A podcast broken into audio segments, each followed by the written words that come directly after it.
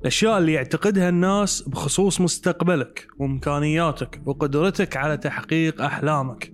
الأشياء كلها مو من اختصاصك. تعرف ليش يقولون أنك ما راح تحقق أحلامك؟ ولا راح توصل لأي مكان؟ لأنهم ببساطة للحين ما شافوا النجاح لأن النجاح يحتاج أنك تملك روح المسؤولية. عشان تقدر تحقق حلمك أول قاعدة لازم تتعلمها أنك غير قابل للاستسلام. أنت مو الشخص اللي يستسلم. أنت مو الشخص اللي يتقبل الرفض. أنت مو الشخص اللي يتقبل خيبة الأمل. أنت مو الشخص اللي يخاف من التحدي. أنت ذاك الشخص اللي راح يستمر بالتقدم. أنت ذاك الشخص اللي ما تقول ما أقدر لأني ما قاعد أشوف الضوء اللي بآخر النفق. لازم تعرف أن هذه كلها صعوبات جزء من امتحان النجاح. عشان تقدر تبتعد عن التشتت والضعف وتبتدي تفكر بطريقة هادفة معناها إنك راح تفكر بنفس الطريقة اللي فكر بيها كل العظماء.